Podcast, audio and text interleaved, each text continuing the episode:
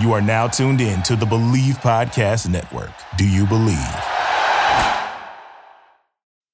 This is Superlative, a podcast about watches, the people behind them, and the worlds that inspire them.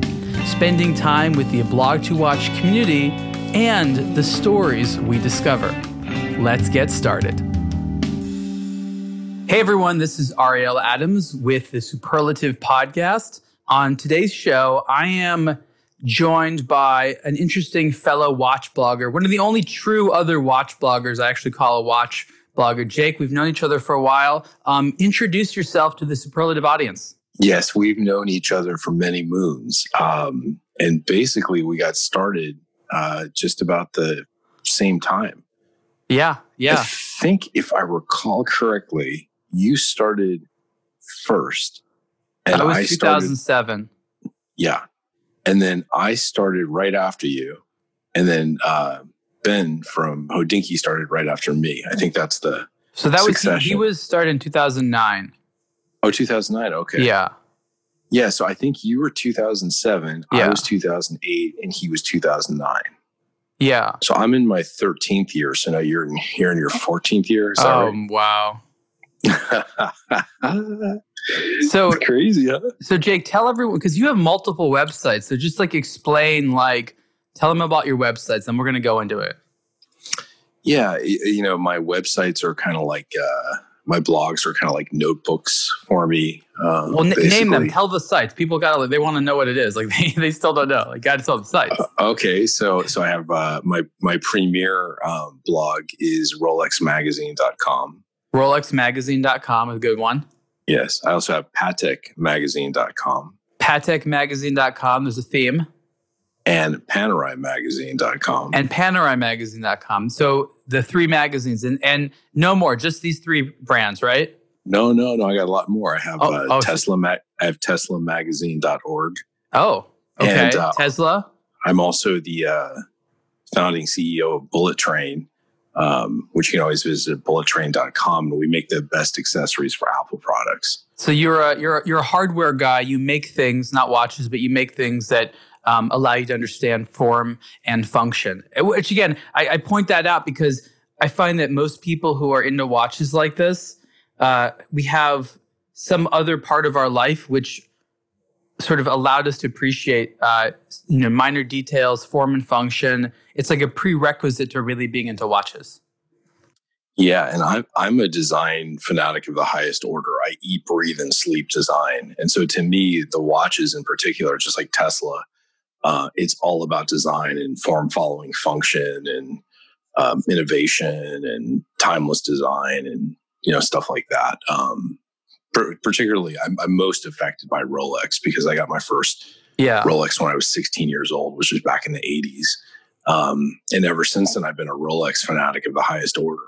I mean, like, I've known you for well over a decade now, and I'm just learning today that you had, like, the Tesla magazine. Like, all those other ones, you know, I knew about, but, like, you can't be nearly as passionate about, about Tesla as Rolex, because Rolex is like what you you can't stop talking about. It's like you want to be into it. But I think maybe you're more interested. Is it is it Tesla or is it Mister Musk? Uh, both, um, yeah. But really Tesla.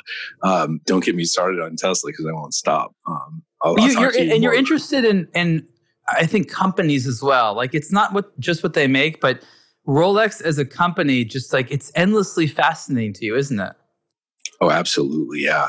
In particular. Um, One of my key points of fascination, and I, I am ad- admittedly the president of the Rolex fan club, um, but one of the things that really, really uh, was fascinating to me was Hans Wilsdorf, the founder of Rolex, because when I started Jake's Rolex World, um, which is you can visit at Rolex Magazine dot com, when I started it, uh, there was nothing. Like he he didn't exist, basically. There were two photos of him on the web, one where he had the crazy professor hairdo, like the kind of Einstein hairdo.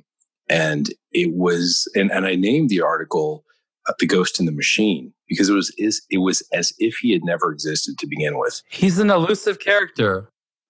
Yeah. And I found that to be a travesty because we're talking about one of the most successful entrepreneurs in history. Rolex um, so, loves to celebrate people, but they rarely talk about him. Did you ever figure out what they're trying to hide? Uh, I don't think they were trying to hide anything. Well, they didn't want to promote it. Well, you know, I think what it was, and I, I, I was very confused by this, uh, just like, you know, you and probably everybody else, and and and thought, you know, are they hiding something?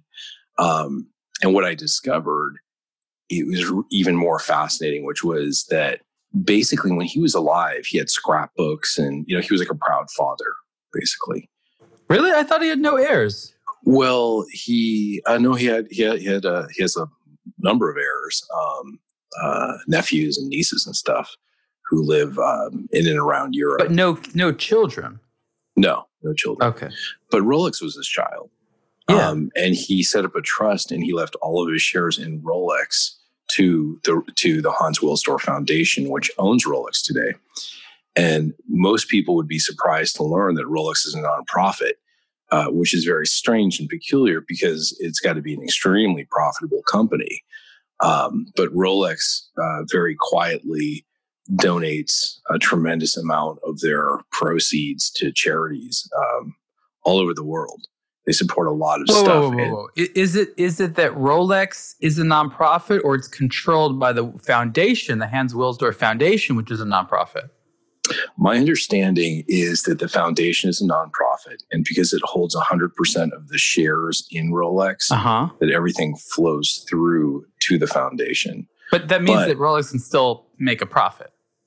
Oh, absolutely. Yeah, yeah. Um, but Rolex, the company itself, uh, I think that they have certain um, things they work on too, independent of the foundation, where they support different organizations having to do with their Perpetual Planet campaign and stuff like that. Right. They, they, I mean, those and those initiatives, like those are not, those are serious business. Those aren't like some marketing games like at some other watch companies. Well, what other companies do, uh, you know, in, in any field is they will give away some money to some entity or thing. And then they have the cheerleaders come on and go, rah, rah, rah. You know, we gave all this money. Are we great? Um, where Rolex typically does it invisibly, where they do the opposite, where they, they don't want credit uh, for it. Uh, they support a lot of things that are almost like kind of shocking in a great way that you wouldn't shocking? expect. Like what? Yeah. I've stumbled into all kinds of interesting things uh, with Rolex that they uh, support. Um, you know, like a, a really good example would be um, their uh, enterprise uh, awards, for instance. Um, where they support students all over the world, uh, their mentor and protege program as well, um, where they have uh, famous mentors like uh, Martin Scorsese, who's also a Rolex brand ambassador, um, as a mentor to a young director, for instance. So they they invest a lot of money in very peculiar, strange things that are off the radar. They're very powerful and have an impact on the world, I think. Um, but in a very quiet way. Where's our um, mentors, Jake? I don't. I don't remember ever getting a mentor. uh, well, I, I think we're our own mentors. Uh, uh, you know. So okay. So I, I have a theory, yeah. and maybe you can have some feedback on the sort of validity of this theory, and it has to do with why the Hans Wilsdorf Foundation is a nonprofit. Okay, so mm-hmm. you know I have a background in law, and mm-hmm. one of the most interesting areas in law for me was wills and estates. And the idea is sort of um, succession law, and like how do you control and plan for your property, your you know your money, your wealth, your estate your after you die, your yes. booty. Right. Well, it's more. It's I more than to, just I went chattel. To law school as well. We, we chattel is one of the better words. You're right. Um, right. It's you know, and and so what he did is he recognized probably that without him at the helm, Rolex can go in any number of directions. Many of them would be, you know, directions he didn't want. So it's just been this, this question as old as time. It's like, how do you keep your country going, you know, the way you want it to be when you're when you're gone? How do you keep your your business going? And Patek Philippe today is actually struggling with it, but this is a different story. And so how does Rolex continue to do what Rolex does? And there's he built a lot of mechanisms around it. I think it's actually quite brilliant what he did. But when it comes to the nonprofit, I think that he felt that if Rolex was seen as just a, a, a cash cow, people would strip it down, make it too efficient, make it lose its thing and ultimately siphon off profit for some type of third-party gain. By making sure it's run by a nonprofit, it disincentivizes people who are actually in decision-making capacity from just thinking about their best interests, thinking about just, you know, literally profit, uh, thinking about investors, right? Because as we know, the sort of um, detached investor does nothing good for the company. It only acts as a leech. And so I think that Mister Wilsdorf knew about all these things and understood that's what could happen and designed this complicated structure as, and, and this is ironic because it's the watch industry, but a perpetual motion machine. Well, I'm I'm not an expert on this subject, but I've researched it quite a bit out of curiosity. And what I learned is with the Wilsdorf Foundation, they have these interesting bylaws where I believe, and, and you know, uh, I, I might be a little bit off on this, but I believe the way it works is the vast majority of, of the proceeds go to Geneva, to the canton of Geneva. And um, oh, so no, they has build... To, has to be spent there. No, no, it's um they, they build uh, schools and all, have all kinds of like scholarship programs and stuff. But and they the also reason, buy up real estate. They own an enormous amount of actual Geneva real estate. I've heard that as well. Yeah, I, I heard that they're one of the. So I'm saying biggest. I'm not disagreeing with them. I'm saying maybe one of the things he said is the profits that come out of this have to be spent within this area where the workers are. I mean, think about it. That would be brilliant, right? Like, again, we're just guessing, but if if if you agree that he built in something like that, he may have said, okay, so the, the Geneva headquarters is, you know, located here. I want to benefit the people that live in this area. Maybe, I don't know, twenty-five percent or whatever of the proceeds have to be spent within, I don't know, fifteen miles of here. Just, you know, just making a... Making well, it a we like, do know. We do know that he said, um, and I'm I'm paraphrasing, Uh, but he said something to the effect that... You can't do Wilsdorf's quotes yet? uh, no, I'm pretty good. Pretty good. Um, but if I'm off by a word or two, don't uh, don't hold it against me. But he said something to the effect that um, everything I have, I owe to Geneva. Every, everything I am uh, is, is because of Geneva. And we should remind so people, he, this is not a Swiss man. No, no, not at all. Um This was actually kind of a, a, a man who was countryless in a peculiar kind of way. He was almost kind of like a gypsy. Um, yes, he was born in Bavaria, which is now uh, Germany. Um, and he, but he, he was an Anglophile, and yeah. he moved to London and married his first wife um, and lived very happily in London. And uh, basically ran a lot of the manufacturing from London, you know, for, for Rolex in the early days. And then yeah. after World War One, the British government passed a number of laws that um, he thought were way too ridiculous. So he... Uh, La- labor laws. Yeah, and tariffs. Um, so he moved, uh, he moved uh, Rolex's headquarters to Geneva. Um, Cheap labor that. At the time. Well, and the other thing too is that uh, because he had a, a German name like Hans, you know, Hans, I'm Hans, Hans Wilsdorf, yeah, yeah. Um, there was a tremendous amount of disdain for Germans um, in England after World War One, and I think that probably on some level contributed to his move to Geneva. At, at least that's that's my understanding of it. Um, that could be the case. I mean. Also, he was, you know, notably a control freak, and if his production and everything is happening in Switzerland, it kind of makes sense to live there, right? Yeah, yeah. And um, the strangest thing um, about the whole equation is that when we think of Rolex today, when just about anybody thinks of Rolex, we think of the Swiss watch establishment, big time. But the supreme irony in this is that Rolex began and function for its for the first half of its life, if you will, uh, or of its years that it's been in business for over one hundred years since nineteen oh five or six, depending on how you measure it. They spent the first half being, you know, the outsider. They were a Genevan outsider, and they were frowned upon by the Genevan establishment with companies like Omega and stuff. But that's everything um, in Geneva. This, if it's new, it's frowned upon. Okay, that's... yeah, yeah. But now, now it's very, you know, she, she, Genevan, but uh, it wasn't always that way. Um, so here's a man who spent uh, until his dying day, um, you know, being an underdog and struggling against the status quo.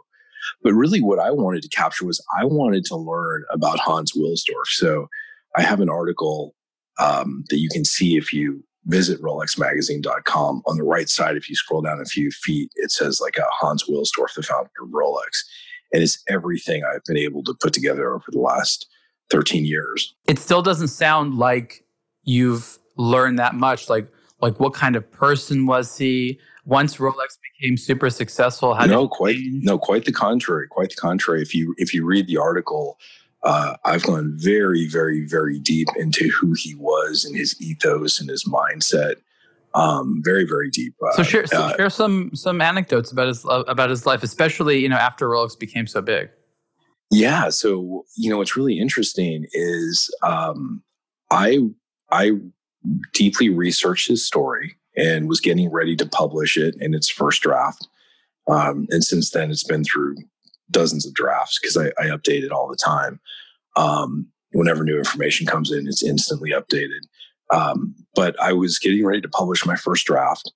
And uh, about a week before, somebody reached out to me and said, I have a book that I've found that Hans Wilsdorf wrote. And I said, what are you talking about? And he said, yeah, it's in, Eng- it's in English. And I'd be happy to send you a copy. And it was called Vademecum. So I read it and it just completely blew my mind because it was Hans Wilsdorf telling Rolex's story in his own words. Wow. But this was perplexing though, because, and challenging because I had just written this whole story. Um, so I read his story in his own words very, very carefully. And I was like, okay, what do I do now? Like, on the one hand, I just want to, you know, republish what he wrote because it wasn't a, a long book. Um, but I have this body of work I've created to offer insight. So what I did, it was just very peculiar and strange, was I tied them together. So basically, I published the entire contents of his writing, and I put it in green, bold, italic. So whenever he's talking, you know, it's him. And when it's not bold, green, italic, it's me talking. So he'll... You'll you'll read through paragraphs that he writes, and then I'll interject and say, by the way, you know, um, I'll elaborate or maybe share an anecdote of my own, you know, that adds insight into what was going on at the time. So we're constantly bouncing in and out of him telling his story and me adding to his story and helping to tell his story. Um, and they're incredible anecdotes. Uh, you know, one of them, I'll give you an example, uh, which uh, a lot of people are probably familiar with, including yourself, which is the Rolex Cyclops lens, the date magnifier lens, um, and its origin and where it came from. And basically, his first wife died, and he got remarried to a woman named Betsy. And uh, as you mentioned, he was a control freak, and he was... Um, supposedly, he would spend like an hour or two every morning in the bathroom, just like, you know, combing his mustache nice. and preparing himself for the day, um, which explains why Rolexes are so detail-oriented.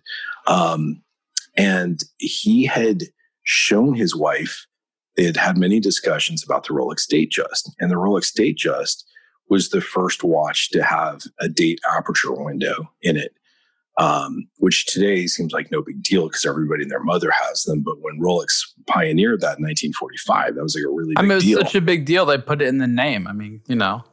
Exactly. And when they first introduced that model in forty-five, it didn't have that name. It wasn't called a Datejust. It was just... Oh, what? It wasn't? Uh, no, no, no. It wasn't until I think forty-seven that they, nineteen forty-seven, that they actually formally named it the Datejust. Um, But what was interesting is his wife was complaining and she was saying, it's so hard to see the date because it's so small. And he said, yeah, I understand. She said, you've got to figure out a way to make it bigger so it's easy to see. And he said, we just can't fit it in. We can't fit a wheel with thirty-one digits inside a watch unless we make it, you know, like a forty-seven millimeter Panerai or something crazy like that, which isn't going to work. Um, so it was so the, the big date had never been there. Like that wasn't a thing yet. I don't even know when that no. was invented.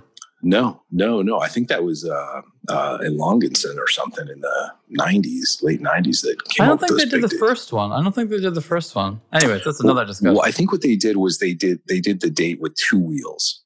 You know, one was one through three, and the other was uh, zero through yeah. nine. No, no, they yeah. did. I just don't know if that Longate was the first one to do it. Uh, yeah, Longinson, but he, but but uh, But Rolex was the first to do a single digit aperture wheel. So you could have, you know, the number three or the number twenty-three. Um, so that created a, a size limitation. So as the story goes, one day he's in the bathroom and he's doing his fastidious stuff, whatever it was. And he's doing something in front of the sink, washing his hands or something. And uh, water splashes on his watch and just happens to land over the date wheel. Oh, and created a lens effect. Exactly. And he comes, as the story goes, he comes running out of uh, his bathroom screaming at his wife, I figured it out. I finally figured it out. And, and she said, figure what out? And he like literally ran out the door, um, said to his chauffeur, let's go. And uh, went to Rolex um, and sat down with the engineers and said, look, and recreated it. And like, oh my God. And he's like, we got to figure out how to do this somehow. I don't know how we're going to, you know, put a bubble of water on it that's going to magnify the date, but we've got to figure out how to do it. And so I, I think it it took them two years as well. I think that's when they came out with the name for the Datejust, was right around the time they came out with the Cyclops. You know, but what really impresses me about that story is that, you know, he got really excited about it. You know, he was enthusiastic. It made a story. You know, it wasn't like a, oh, I figured it out. And, you know, people get that, get that excited tend to be ambitious people. Ambitious people want to make money, want to make a name for himself. If you already have a chauffeur and you're still excited about an innovation like that, that's, I guess, an interesting sign of your character. You know, it really has to do with his ambition, what he cares about, and things like that. I think we've sort of become accustomed to the watch industry being just the luxury industry. Back then, it was more than that. It was the tool industry. And so it's not, it wasn't just about making money. It was about solving problems. It was about creating things that could that could do important tasks, like telling the time and dangerous places or hard to get places and things like that. It was a completely different type of industry with a d- completely different type of mentality than we have today. And it's sometimes challenging for even people like you and me that are kind of interested in the history to relate to that. I don't, I don't think he was motivated by money um, at all. Uh, I, I think he was in the sense that you, you, ha- you have to keep books, obviously, but he was so successful so early on um, that just like Elon Musk, for instance, he could have retired and lived on a private island and sipped Mai Tais all day long if he wanted to. But, but he didn't. I think he, didn't. he would. I think he was obsessed and preoccupied with timekeeping and trying to take it to the next level. Because, you know, there's a lot of evidence, um, and I have uh, I, I have his uh, parts of his pocket watch collection in his story. He's a big pocket watch collector, and he owns some of the most beautiful and complicated, sophisticated pocket watches. Um, which were the generation, you know, that obviously came before him. But he became convinced at a very early time in horological history, at least for us, it's early, um, you know, or around, say, uh, World War Two, nineteen fourteen. Yeah. Uh, and he he actually articulated it, and I'll, I'll, I'll quote it. He said, "My personal opinion is that pocket watches will almost completely disappear and that the wristwatches will replace them definitively. If I'm not I, I'm not mistaken in this opinion, and you will see that I'm right." So he was kind of like Elon Musk, because Elon is hell bent on electrifying the fleet of automobiles in the world. Hans Wilsdorf was is the same kind of energy, but what he was focused on was making all watches wristwatches, or wristlets as they called them back then. Um, and that's what that that was very important to him, and he saw great value in that. And, um, you know, Rolex in nineteen twenty-six invented, well, actually, they didn't really invent it, but they came up with the, uh, they patented the waterproof wristwatch, which was a complete, you know, game changer. Probably the single greatest innovation in the history of personal timekeeping. Yeah, the Oyster. And then four short years later, in nineteen thirty-one, um, and these are back to back, they came out with the Perpetual, which was the world's first um patented effective um, automatic movement. I like how you threw effective in there. Well, they, they you know, they Rolex did not invent the waterproof watch, nor did they or the invent the automatic. Yeah, um, they, they but, actually have invented very much. They invented, they they made things better and yeah, and does that ring a higher qual higher does quality. That, Apple, think Apple, right? You know, Apple's thing. They didn't invent the the the phone or, you know, but they pretty much invented the smartphone, but they didn't even invent that. Um, so they just packaged was, it for mass production. Yeah, he was so shrewd uh, as a marketer. Um, but I don't think he was motivated by money per se. I think he was like Elon Musk. You know, he was just fascinated with innovation and and, and trying to innovate in that space.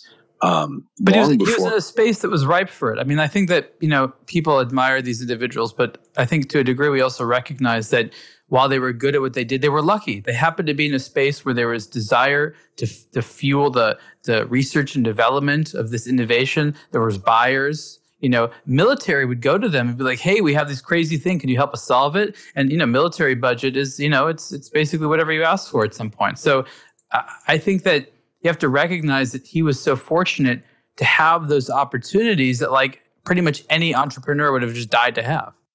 Oh yeah, yeah. But but most importantly, though, I think he he had some kind of keen sense on what to do with those opportunities, um, and he he was just very effective.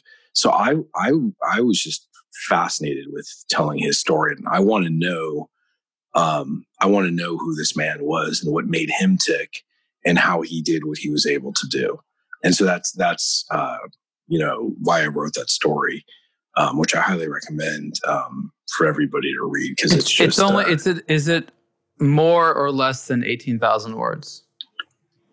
Uh, it's a really good question. I don't yeah. know because I don't keep track of words. It's uh, I would say I'm I'm a kind of slow reader, especially if it's something I'm really into. Really? Yeah. Yeah. Huh. I, well, I, I like to savor stuff and really think about it. And, you know, like if I, if I'm going deep on something, I like to really just kind of immerse myself in it. I, I mean, um, I, I want to say to everyone, like your, your stuff is very thorough, no doubt, but it's what I, what I kind of, it's, it's hard not to find it charming, but your stuff is, it's almost obscenely long, not in a oh, bad yeah. way, but there's no, yeah. it's like, there's no pagination. Like, I think you actually invented infinite scroll is what I'm trying to say. Yes, absolutely. Yeah. And I'm damn proud of it. Yeah. Uh, no, absolutely. I think I did too. Yeah. Um, and uh, well, you know, one thing I did pioneer um, was the large images. Um, uh, if you go back and you look, I, I, I was, you know, after like three months, I'm like, these images in Blogger are too fucking small, man. What the, I can't see anything, you know? I want high bandwidth to the brain, and that's what you get with a high-res image. So I thought back to my childhood, and uh, my mother had a subscription uh, the first year that People magazine came out. And so when I was a little kid, I was just sitting there. I think I was uh, was like ten years old. I was just like flip through. Same thing with Nat Geo um, and Time magazine. So I thought, what if I had those magazines in front of me and I took a, an X-Acto knife and just cut the pictures out and stuck them on my computer screen? How wide would they be? What would they look like? And I came up with the eight hundred pixel wide format, which today is, you know, the standard, and a lot of blogs have gone beyond that. But for me, that seemed like the perfect Goldilocks yeah. zone. You you you always seem to put a lot of effort into editing the images and finding really high resolution ones. You always had yes. for a long time the nicest and restoring ones. Images a lot. Yeah, I do spend re- a tremendous. Tremendous amount of time. Do you remember when you looked at those magazines and you were younger? Do you remember the Rolex watch ads? Of course, yeah, yeah. I was very deeply inspired by them. Um, I took them very seriously, uh, and was just it, it was like a, a cult for me, you know. But it was like it was a cult of sobriety or like seriousness, and it was um, they seemed so sober and serious to me. And I loved them, and they they inspired me, and they they really reminded me of Jacques Cousteau um, in the exploratory sense. They were tales of adventure. Like the, the the ad was a page, but oftentimes there were their own little articles, and they would inform the reader about something that the reader actually ended up caring about, which was very different than a lot of the other ads. Big time. And, and it was really about the thing that they share with Jacques Cousteau uh, is the spirit of inquiry. Rolex was very much immersed in the spirit of inquiry, and they still are to this day uh, as an exploration company. But those old ads are just, you know, they're classic. I, you know, my idea when, when you and I were back at uh, at Rolex when they invited us, and we'll get to that. I was talking with some of the executives, and I said, "Would you like my opinion on what you guys should do?" And they said, "Yeah, of course." They did said, humor well, us. I don't know that they cared, but they humored us. Yeah, exactly, exactly. And I said, you know, I look at these Rolex ads today, and it looked like the, you know, the company that did Apple did them, but after the Apple ads. You know, they look Apple-esque, if you will, like minimalist and, you know, just a few words. And they're not they're not like the the Rolex ads that we grew up with when we were kids, or at least when I was a kid. Um, and I said, what I would do is I would start publishing vintage Rolex ads in all the magazines today. And the guy's like, what are you talking about? And I said, well, like take the A J Foyt day date ad from nineteen seventy-three. I would take it exactly as it appeared in nineteen seventy-three and put it in next month's G Q magazine. Because people love vintage stuff, right? Like vintage Rolex watches. So like, can you imagine like you're flipping through G Q or whatever, uh, you know, and, and, and you see like this weird old Rolex ad and you look at it and you're like, something's a little off about this, but the watch is exactly the same thing they sell today. I mean, that, that would be an incredible advertising campaign. Or they have, they have, they do a whole, a two page spread and one side is the old ad. And then there's like the, the same, it's like the same watch, but the new version. And it's just a contemporary version, exact same design of the ad. Just like a contemporary well, I, story. I think it'd be more memorable and weird just to put old ads in. Um, or you could do both. Yeah, yeah, yeah. But the old ad, the, the point is the old ads stand up so well and they're so interesting. Um, I well, think they, they're far they put, more they put effort into them. Like these days, they put they put like ninety percent of the effort in the ads on, you know, C G I and getting the picture just right. Just like this insanity, just like insane amount of money into this ultra highly produced image. And there's like no effort left f- from anyone to actually put it into the storytelling. So there's like no words, or it's just purely descriptive. It's it's just it's just imagery now, which is great. But um, what you and I know is that imagery doesn't work nearly as well as actual shots. And that's why, like, you know, for us, we try to do as much original photography. For you, you try to find as much people. And I think what I found most fascinating, especially about the way that you would cover watches, is like I distinctly tried to have like a small amount of people on the blog to watch, right? Because I wanted to be about the product. I wanted the, the the audience to sort of like inject themselves. I'm wearing that watch. I'm doing that thing. And you, you know, your stuff is all about the people. And the, so no one really ever does that. Most people do it about the product. Now, you can't have a watch culture without talking about the product. You need to have both. But you've been so interested in celebrating some of the people. And the funny thing is, you know, um, a lot of watch lovers, like computer nerds or car guys, we're, we're kind of antisocial and weird. So you're kind of like you're you're you're part of that audience for sure, that crew of of kind of like slightly antisocial people. But you're obsessed with in, in being interested in people, and I, I like that snapshot because most people don't really get that. Yeah, and you know, like uh, for instance, there were a lot of uh, myths when we got started floating around about Rolex. Um, and I would just follow up on them because, you know, I heard about the Paul Newman Daytona and I had seen it and it was kind of... What are some of these it, myths? Let's like tell tell people like two of them. Oh, like I, I have an article um, where I busted like every Rolex myth in existence, but um, geez, where to like start? What's the Rolex myth? Like, like okay, okay the, the the myth of the uh, the Steve McQueen Explorer as an example. What's okay? What tells the story? So the myth was that... Um, you know, there's the Paul Newman Daytona, which is very real. Uh, and then all of a sudden, he, just, Italian, he wore that. Yeah, there's the for, for the Italian photography shoot. Yeah, and uh, and that was that. And uh, the the Italians adopted this thing and were like, "Wow, this is really cool," you know. Like, and then there's must be the hey, Steve McQueen wore a Rolex, didn't he? Yeah, that's the ticket. Yeah, you know, like remember Saturday Night Live, the liar guy. Yeah, that's the ticket. Yeah. Last night I went on a date with Mark and Fairchild. Yeah. And she was climbing all over me. Yeah, that's it. Um, I don't, I don't know if that's before your time. I actually do remember that, yeah. Okay, yeah. John Lithgow or whatever. Like I said, eighties? Yeah. Huh? eighties? Yeah, yeah, exactly. Yeah. It was so funny. And um, so so some Italian auction houses were like, yeah, that's the ticket. There's the the Steve McQueen Explorer. Yeah, the orange hand. That's it. The Freccioni. Yeah, sixteen fifty-five. Yeah. And they made this up. So what's the myth and, exactly? I understand that he so invented it, or that, what? No, no, no. That Steve McQueen, there is the quote unquote Steve McQueen Rolex Explorer two orange hand reference sixteen fifty-five. Oh, a watch that doesn't has never existed. You mean? No, it's very much a real watch. The sixteen fifty-five. You know, the orange hand, the original Explorer yeah, two yeah. had an orange hand on it. Yeah, yeah. So very real watch, but it was falsely associated with Steve McQueen. Oh, so someone could sell it for more money. Exactly. Exactly. So somebody had seen a photograph of him okay. wearing a Submariner, but they were stupid. And they're like, yeah, it's the Steve McQueen wears a Rolex. Yeah, it's the Explorer too. Yeah, yeah, yeah, I have one for sale. You want to buy it? And it was fake. The challenge is to this day, some auction houses, and I'm not going to mention them, mention still publish them. it. And every time they do, I publish on Rolex Magazine dot com what they said. And I say, anybody who refers to this watch as Steve McQueen is a complete idiot and should not be trusted because they don't know what they're talking. And they're they're continuing to perpetuate this false myth. And in the world of vintage Rolex, we don't need these false myths because the real history is so great. So, you know, Mister Big Shot Know-It-All, Jake, you know, how do I know it to be a fact? Well, among other things, I interviewed his son, Chad McQueen, about it. I interviewed Steve McQueen's um, uh, first wife, uh, Neil, um, Neely. And she told me about how when she was in, nineteen, in nineteen sixty-nine, they were in Switzerland, in Zurich, and he bought two Submariners, you know, and he wore them all the time. And I've chronicled that.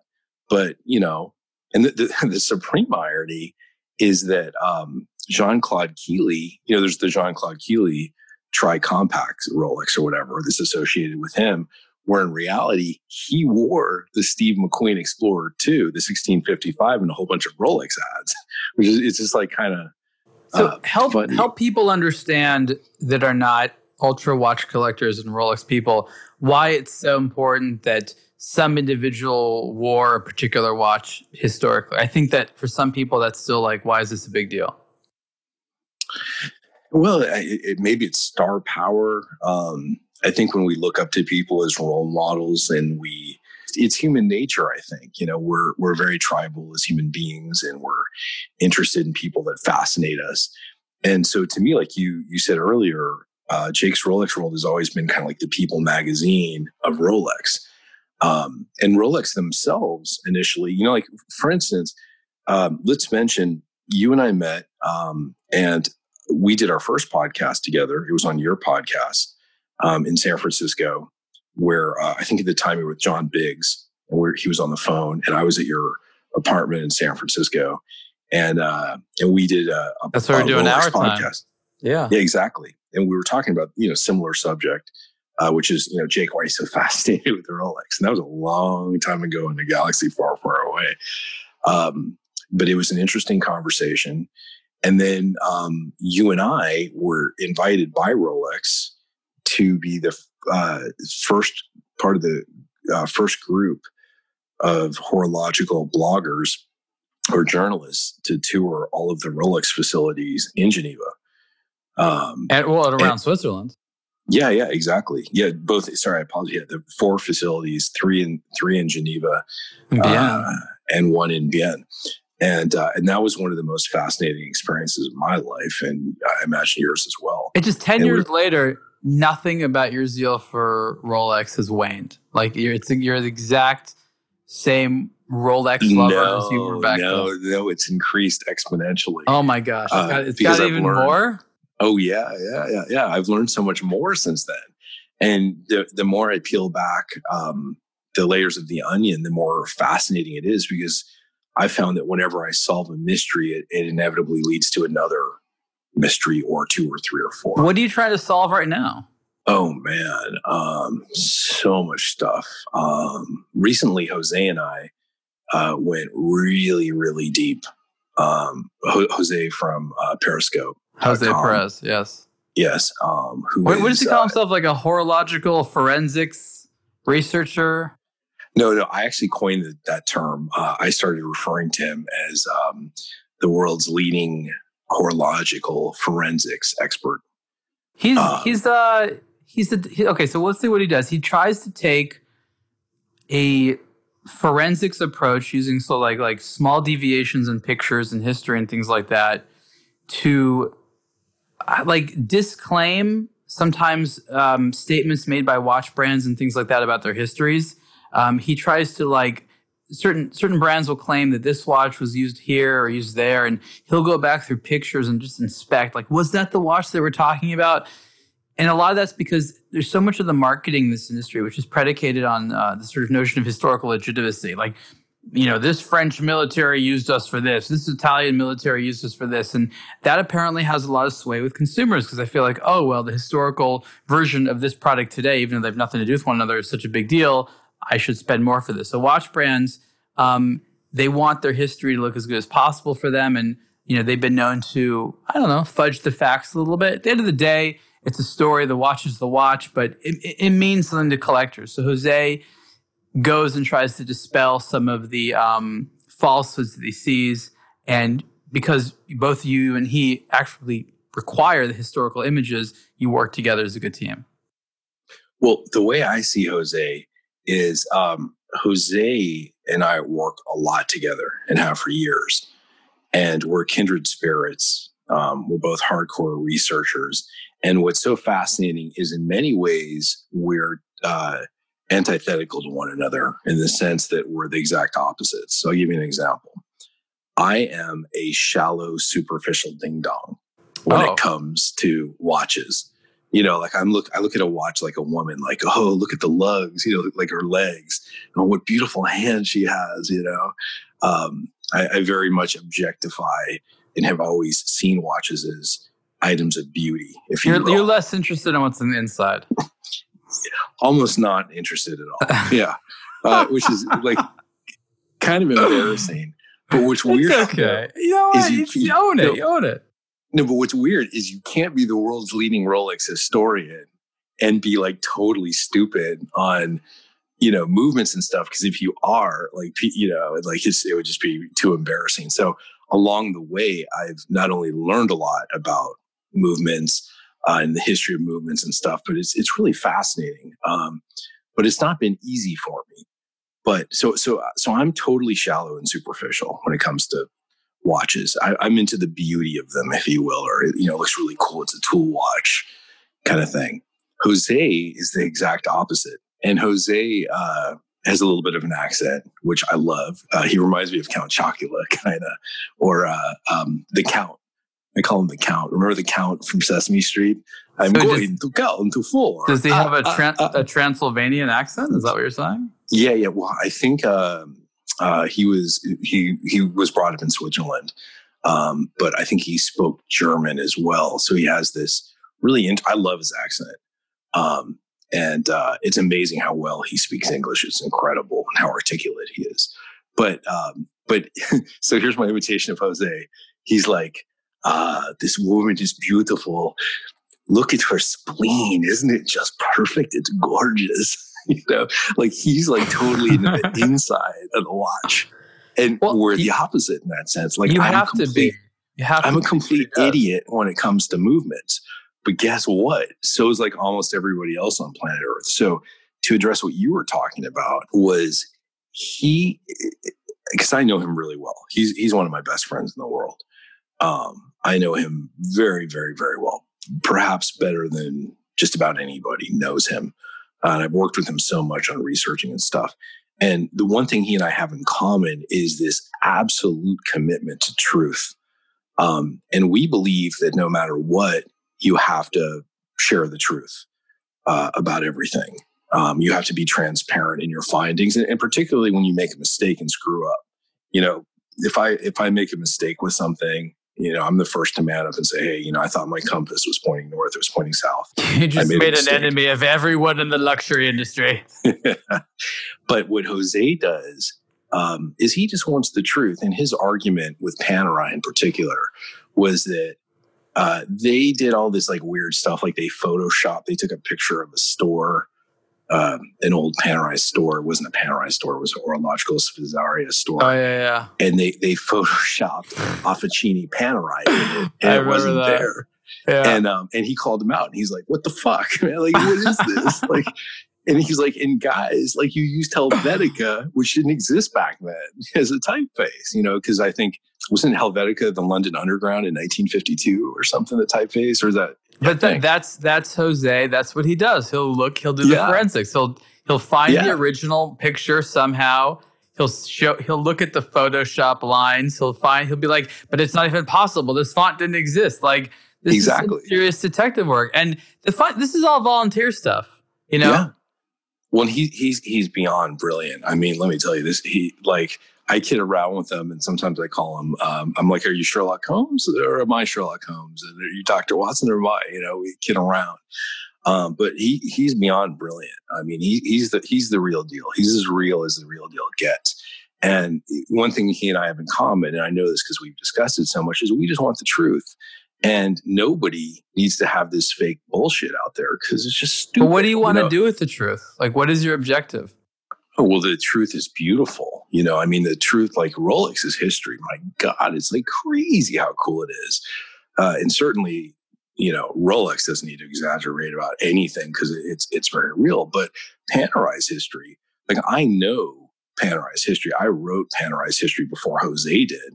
And then Jose came along and rewrote it based to a large extent on what I had put together. And tell people how Panerai and Rolex are, you know, at least in the beginning, really kind of combined, like combined at the hip.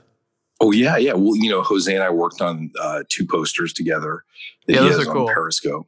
Yeah, and one's called The Complete History, or uh, something like the, the Complete History of the Rolex Sea Dweller. Um, and then the other one is the history of Panerai, and we knocked ourselves out on these things. Um, and they're unbelievable. And if you go to periscope dot com, which I think is P E R E Z C O P E dot com, and you click on, I think it's like timelines or something like that. Um, you can see them and they're free. That's the crazy thing is they're free. He sells copies of them, but you can actually, uh, yeah, it's, uh, you just click on timelines, and I'm looking at him right now. He's got the posters. Um, But you can download a super high-res one for like a desktop screensaver that's magnificent and beautiful. So we worked on these extensively, and we put together all the pieces of the puzzle, both for Panerai and Rolex. And to answer your question, it's a really fascinating story. Uh, basically, the Royal Italian Navy invented this really interesting technology where they created melees, which were basically underwater motorcycles, if you will. It was like if you, it was like if a Uh, a motorcycle had a baby with a torpedo, hmm. basically. Um, and they were the first, like, you know, real frogmen. Um, and they did a lot of crazy stuff underwater. But the challenge was, is like with anything else in warfare, it was all based on timing. And they needed uh, a waterproof watch. And at the time, Rolex owned the patent on waterproof watches. Um, and so they went to them. Um, and spoke with Hans Wilsdorf and said, hey, you know, we really need the, need some kind of watch. And Hans Wilsdorf said, well, you know, what exactly do you need? And they said, well, we want a very visible, big waterproof watch. And he said, okay, I have an idea. We made a Rolex Oyster pocket watch that's forty-seven millimeters. It's unusually large, but we can put a strap on it and put lugs on it, and your guys can wear them on their wrists, and we can load them up with radium, it'll glow in the dark like crazy. And that's exactly what they did. So very pioneering watch. And those were really um, the first Rolex dive watches ever made. That's a great um, story. Yeah, especially it started with the reference twenty-five thirty-three and then really kind of came into its own with the Rolex reference thirty-six forty-six. Is there a single word on the Panerai website right now that discusses Rolex? I, I don't know. I'm just curious. I don't believe so, no. No. Yeah. Uh, and what happened was, well, here's the funny, if you want a really funny anecdote. Basically, Rolex made these watches for Panerai for twenty years or so, in very small batches. They were never made available to the public.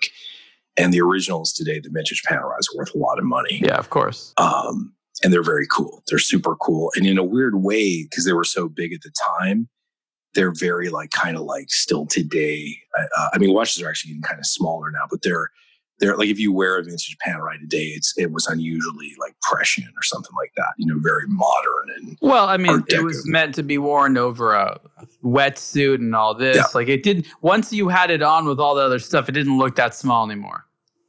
Yeah, well, yeah, it didn't look that guys, big anymore, is what I mean. Yeah, but all the divers wear them in their personal life as well. So you, there are, are more photographs of them wearing them just personally, and it's, it's a look, you know, and it's it's kind of yeah. cool. I, I've always liked it. So funny nice story. Diver lifestyle. Well, the funny story is, so in so Rolex made these watches, which were a military secret for Panerai, for the uh, Italian Royal Navy, up until nineteen fifty-four. So from thirty-five to fifty-four, uh, they made these watches. basically for twenty years. And then all of a sudden they pretty much stopped. And the question is, well, why did they stop? Well, what what seminal event occurred in nineteen fifty-four? Rolex came out with the Submariner. Oh, and the okay. Submariner. I thought that was fifty-three. Spinning, I thought that was fifty-three. No, no, they were testing prototypes with Jacques Cousteau in the Mediterranean in fifty-three, but they didn't actually launch the oh, watch okay. until so it wasn't commercially available. Okay, exactly, exactly. Thank you, Professor. And so, so what happened was the Italian uh, Royal Navy divers didn't want these big clunky watches anymore because they didn't have the cool spinning bezel, and everybody wanted the fidget spinner bezel thing, you know, because it could, uh, you know. You could time your dive much better. Is that what um, they referred to it back then? Is the fidget spinner bezel? No, no, I'm just modernizing it. But back then, they just, you know, they loved it. Um, and and ironically, they also loved the Tudor Submariner at the time. So all of them just, like if they couldn't afford the Rolex Submariner, they would get a Tudor Submariner. Um, and so basically, Panerai died. So collectors over the years marveled at how timeless and beautiful these Art Deco objects were and encouraged the powers that be at Panerai, which was a, a military company that made all kinds of stuff for, like, you know... Um, instruments, uh, compasses... Yeah, dials, exactly. Little, like, just... just it was a dial maker, essentially. They made dials and hands. Well, no, they, all, they, all, they, they also made for the Italian battleships. They made the, like, glow-in-the-dark controls for launching rockets and stuff. Okay. They were a munitions manufacturer, basically. Um, and so so all these collectors said, you got to bring these watches back. They're so cool. And they were having some financial issues at the time. And they thought, well, why not? You know, let's try it. So they did. And they resurrected the brand. And when they did... This is a true story. It's like so funny. Um, they were like, well, we got to find somebody who can make the watches for us, our old watches. So somebody said, I know, let's go to Rolex because Rolex made the original watches for us. Um, so they said, okay. So they call up Rolex. They get Rolex on the phone and they say, hi, this is uh, Panerai. We're in Italy. And uh, once upon a time, Rolex made our watches for us, um, except they were a top secret military thing then. And uh, but now everybody knows about it. Um, so there's no breach of confidence here. And uh, we want you to make our watches again. When was this? And, what year? Uh, this was in the nineties. In the nineties. Oh, that must have been a big laugh at Rolex. So Rolex is like, uh, I'm sorry, sir. You've got your, you got us confused with a different company. And they're like, no, no, no, really, it was you.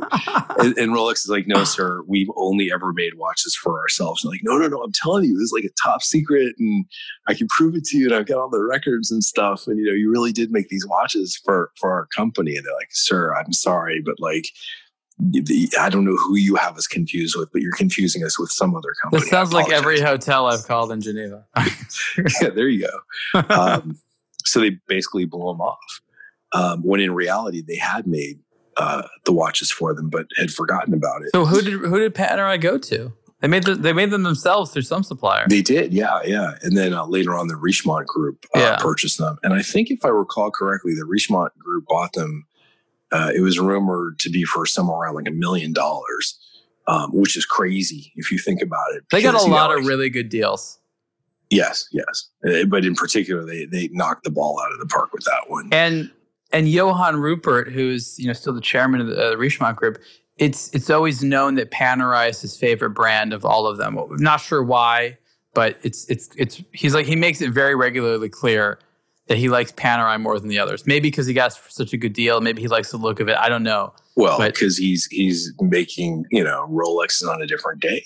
I mean, you, you'll recall when you and I were at Rolex, I was wearing my P A M three seventy-two. And the dude who ran the, um, the uh, in N P N, he's like, yeah, let's take a picture. And like everybody had their Rolex out. Like you had your Rolex and Ben Klein had his. James Allington was wearing my Panerai. And he's like, hey, you. Put your watch back under your sleeve with his Italian accent. You know, you don't need to show it. I'm like, what? You don't recognize a Rolex Oyster cushion case when you see it? Jumbo, he, like he had no idea. Yeah, that was that was the funniest thing. That was such an interesting character trait of yours. I just want to repeat. We have to. We only have a few more minutes left. You and I are obviously going to have to talk about Rolex a lot more on future superlative episodes. But let's talk for like two, three minutes about this trip, and maybe we can talk more about next time. But yeah, we went. Yeah. We went to Geneva. And this is a Jake thing to do. Jake wears a Panerai watch when spending a few days with Rolex. You have Rolexes. You're known to have Rolex watches. Yet yes. You go and you just bring a non-Rolex watch. And the Rolex team is just perplexed. They're absolutely perplexed. It was, I mean, I'm sorry to say, but it was amusing to me because you're right. It was a, a replica of a watch that Rolex had made a long time ago. So you were absolutely spot on that if you had the right education in that, you'd be like, oh, I see what you did there, Jake. I see what you did there.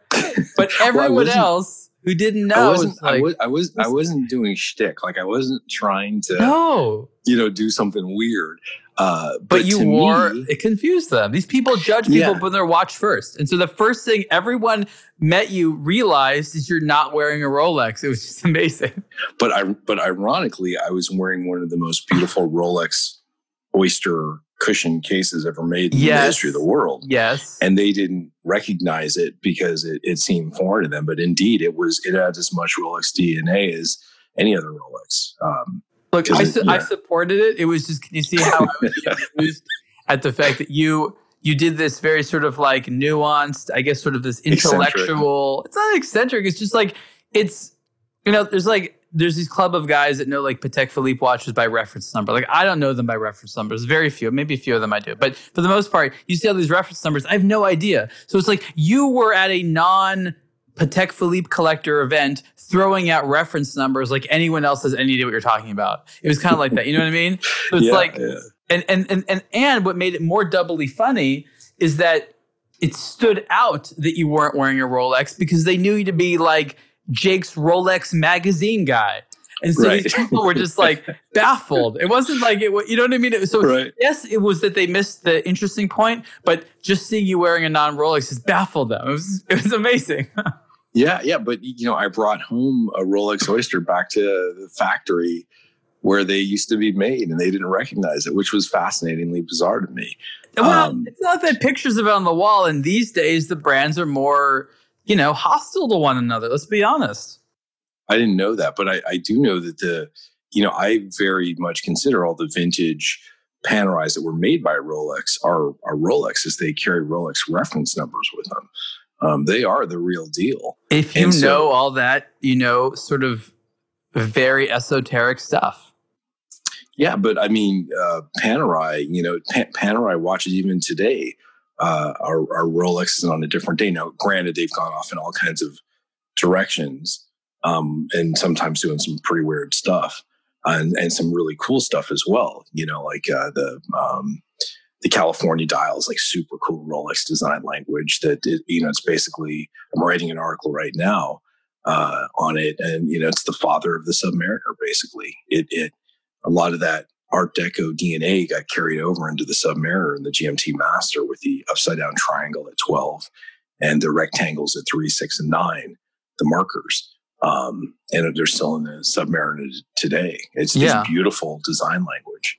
It's gorgeous. Okay, we're going to have to end this because we've gone about an hour. Um, this is maybe zero point zero zero one percent of the total Rolex conversations I think you're capable of. Yes. Right? Like you can go on, oh, yeah. um, I don't know, until like if you just spoke right now and you had the energy, you'd be speaking until like maybe twenty twenty-four.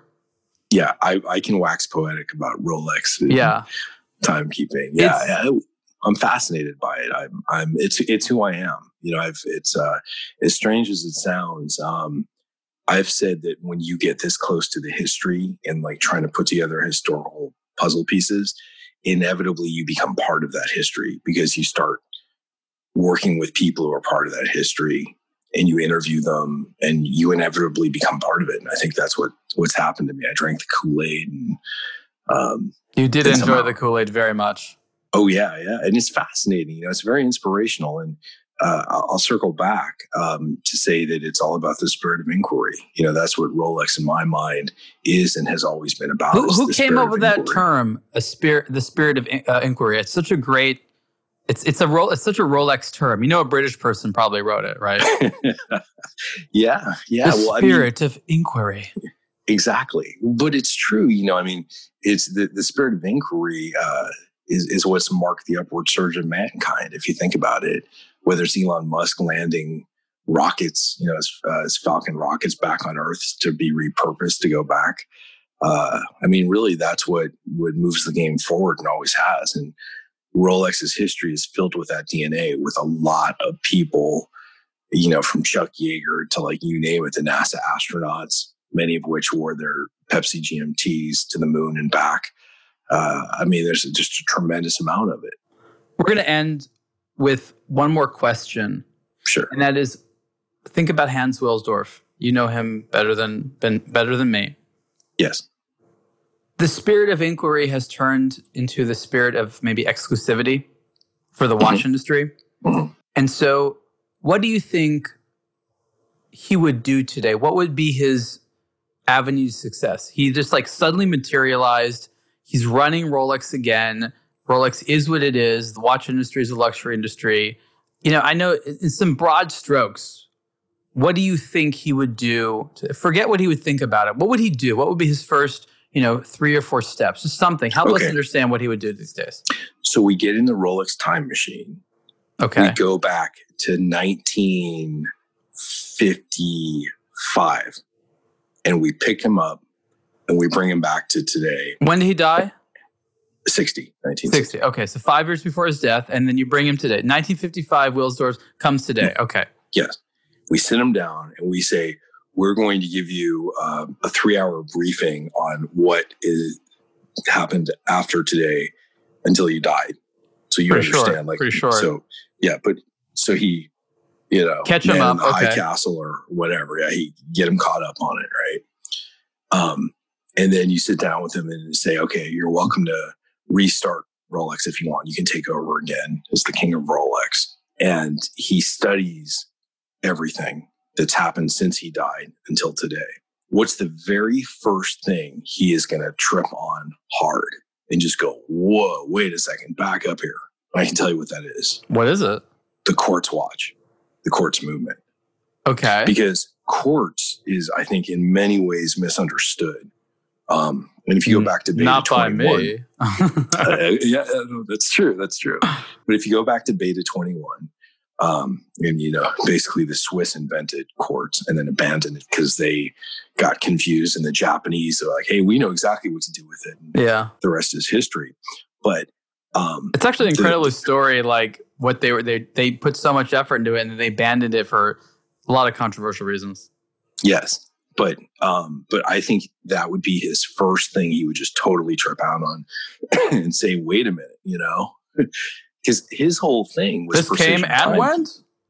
Yeah, exactly. And and and it would be fascinating to see how he would have handled that, because that's what he was all about, was precision timekeeping. And the weirdest thing that ended up happening, though, is now, because we're bringing him to today. So then he realizes when Rolex switched from uh, the thirty-one series, you know, which they came out with, what, like thirty years ago, and they switched to the thirty-two series in two thousand fifteen. They started the thirty-two series of movements. All of a sudden, it's like you've got these mechanical watches keeping course like time almost. Um, and whoever would have thought that that would happen, which is, you know, just adds another layer of like weirdness to the the whole equation. And right around that time, you step into the Apple Watch. And yeah, I have Jake's Apple Watch world as well. uh, Jake's Apple Watch world? Just on the yeah, Apple Watch? Yeah. Okay. Yeah, yeah, an Apple blog, Apple Watch blog as well. Um, and uh, but I think he'd be super fascinated. And the great question would be, once he had studied everything, how would he feel? Would he be upset that Rolex didn't invent the Apple Watch or the smartwatch? I mean, because Rolex invented the smartwatch. The G M T Master, in my mind, was the world's first like true like smartwatch, if you will. Because uh, of all these different a lot things. Of semantics.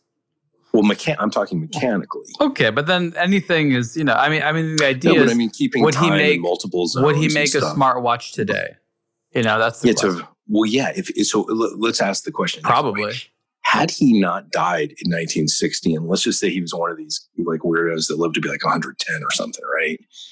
If if he had lived longer, how would it have affected Rolex? And that's a really, really, really fascinating question in, in my mind. Now, what you're referring to is when he passed away, Rolex had come up, it just started, I believe, uh, an advertising campaign that said, I want a good watch. Now, this is profoundly ironic because today Rolex is like the luxury watch. You equate it with luxury.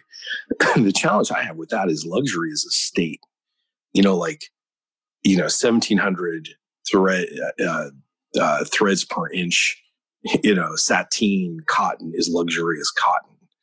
Uh, Sea Island cotton or cashmere. You don't know this, but we have an entire other show, a superlative show, where uh, we just talk about this concept of luxury. So I'm looking forward to having you hear that one. Yeah, yeah. Well, and you know, my background is in is in clothing design and textiles, and you know, so luxury is a state. You know, um, and, but it's it's the way something feels. It's a hand. So having a, a metal bracelet on your wrist, there's nothing luxurious about that. Uh, except, you know, I guess the price point or something. It's so, better than a lot of the straps out there, let's be honest. Oh, yeah, for sure. Yeah, yeah. So I, I think, first of all, Hans Wilsdorf would be stunned that the folks who ran Rolex did as great of a job as they did over the years. He would be blown away by that completely. I know, it seems um, kind of anomalous. It's like, how did this get so rich? Like, what happened? Yeah. But, you know, his, you know, they just wanted to make really good watches. And uh, brilliantly, um, Andre Heinegger, who took over and became the director of Rolex after Hans Wilsdorf passed away, it took them three years to appoint him because they were kind of confused. Like, what and he was do? there for a long, long time. Yeah, yeah, and and he was the one who really evolved Rolex into the company we know and think of today, which is the luxury brand. Right. And he was so, you know, you asked me what I'm researching or what I'm fascinated with. I'm just all over Andre Heinegger because he he was just so fascinating with what he did with the brand architecture of Rolex and how he evolved it and how he had it almost metamorphosized from a, a caterpillar into this beautiful butterfly that just like flew away kind of thing. So Hans Wilsdorf, he's the one that made it the great tool watch company. Yes. And then his his successor comes in and says, I have this foundation of amazing company that makes great tools. The world needs them in a different way. I'm going to add the luxury element. So these two different personalities t- came together, you know, and that's important, I think, for a lot of people to realize because you don't know what came first, the luxury or the good watch. And it's the good watch and then the luxury. Well, Andre Heinegger was a hardcore tool watch guy as yeah, well. Sure. What we discovered, um, Jose discovered, Jose and I discovered it together, super fascinating, is the true history of the Sea Dweller. And once again, we talked about busting myths. When I came along, the myth that was perpetuated was that Rolex developed the Sea Dweller with and for Comex, the French diving company. So I interviewed Henri Germain Deleuze uh, more than ten years ago, and he said, no, nothing to do with it. We had nothing to do with it. And what I had discovered, because I'd interviewed Scott Carpenter, the Mercury NASA astronaut, is that Rolex had developed it with the U S Navy Sea Lab program. And we, you know, I, I was the one who unearthed that true story, which is mind-boggling. Um, but what happened was, at the time, Comex was an Omega house, which is crazy. Like, a lot of people don't know about this, but they, they were testing, like, Paul Profs and all kinds of crazy stuff. And then Heinegger made Comex an offer they couldn't refuse, um, basically. And... Uh, and took over. But the reason he did that is because he was so focused on tool watches and having and maintaining Rolex's conquest of the ocean with the Sea Dweller. And if you study the nomenclature from the time with Rolex, and we're, we're going back to the sixties now, uh, and the, going into the late sixties, early seventies, it's like totally fascinating because we had this whole like man from Atlantis thing going on. And, you know, he literally thought we were going to be building cities under the sea, under the ocean. We um, will have to do that someday. Yeah. Yeah. Well, as a matter of fact, today I was speaking uh, with Jean-Michel Cousteau, who's Jacques Cousteau's son. Um, and he was, he began his career as an architect because he planned to build cities in the ocean. And what's really fascinating is his son, who's Jacques Cousteau's grandson, Fabien Cousteau, is, uh, have you seen this Proteus uh, habitat he's working on? Yeah, he's also involved in the watch industry now. I think with, yeah. with uh, was it Seiko is the last brand he was with? But, uh, you know, he's done all kinds of stuff. Yeah, he's no longer with Seiko. Oh, okay. Um, and he's a free agent now. Um, so it'll be interesting to see where he goes and what he does. But what's so fascinating and mind-blowing, and uh, I spent a lot of time talking to him and interviewing him, and we've grown close and have a, a really interesting relationship, uh, and with his sister, Celine, as well. And he's building the largest habitat in, in the history of the world, the Proteus habitat, um, which will be in fifty feet of water in the Caribbean, and it's four thousand square feet. And it was designed by Yves Behar, the Swiss designer. Oh. And it's, inc- and it's incredible. It's amazing. And basically, he's going to be dwelling in the sea. He is, it, just like his grandfather with Conshelf and his father, Jean-Michel, uh, he will be uh, the next generation of sea dwellers. But, you know, real hardcore ones, like living on the ocean floor, living under uh, underwater. I mean, you for, open your curtains and the view is like an aquarium. I mean, how amazing is that? Oh, it's mind-boggling what he's working on. I mean, it's it takes my breath away to see what he's doing. And uh, and certainly his family's legacy with Rolex is just uh, incredible, because his grandfather tested the Submariner uh, for Rolex, the prototypes, in nineteen fifty-three with his team aboard the Calypso. Um, so I think what we're seeing, hopefully, what we're going to see is we're going to see a rebirth of of this exploration that once again leads back to the spirit of inquiry. We'll see. And what the world needs today, Ariel, is we need Jacques Cousteau, but he's not here anymore. But we need great leaders like him to, you know, help the planet. And um, and I think that's something that Rolex is very interested in, because you, you're familiar, obviously, with their Perpetual Planet campaign. So yeah, it'll be. I, I think it, the future is going to be really interesting. Well, we'll look forward to uh, reconvening another ten years to seeing how far things have come, and if we still uh, if we still care so much about about all this stuff. Um, Jake, just remind everyone really quick again where they can find uh, all your stuff, and just rattle off maybe the top three of your websites. Sure, yeah. Uh, Rolex Magazine dot com is the best place to start. And uh, if you're interested in Patek, you can go to Patek Magazine dot com, uh, as well as Panerai Magazine dot com. And no matter which one of those you land on, all my other blogs are uh, connected to them. They're all cross-referenced. Exactly, yeah, including including uh, Tesla Magazine dot org, um, which is also fascinating. You know, like I said, they're my notebooks, you know, and I, I learn all this fascinating stuff, and I want to share it with the world. Well, thank you so much, man. Thank you for coming on, talking about Rolex. We'll talk again more. Everyone, thank you for listening to this episode of Superlative. Jake, we'll see you around here again soon. All right. Thank you for listening to another episode of the Superlative Podcast. Support the show by subscribing and rating it on your preferred podcast platform.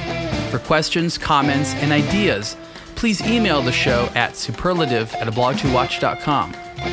For the latest in watch news, reviews, and culture, visit a blog to watch dot com.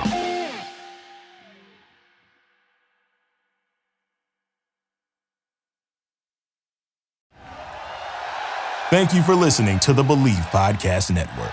Do you believe?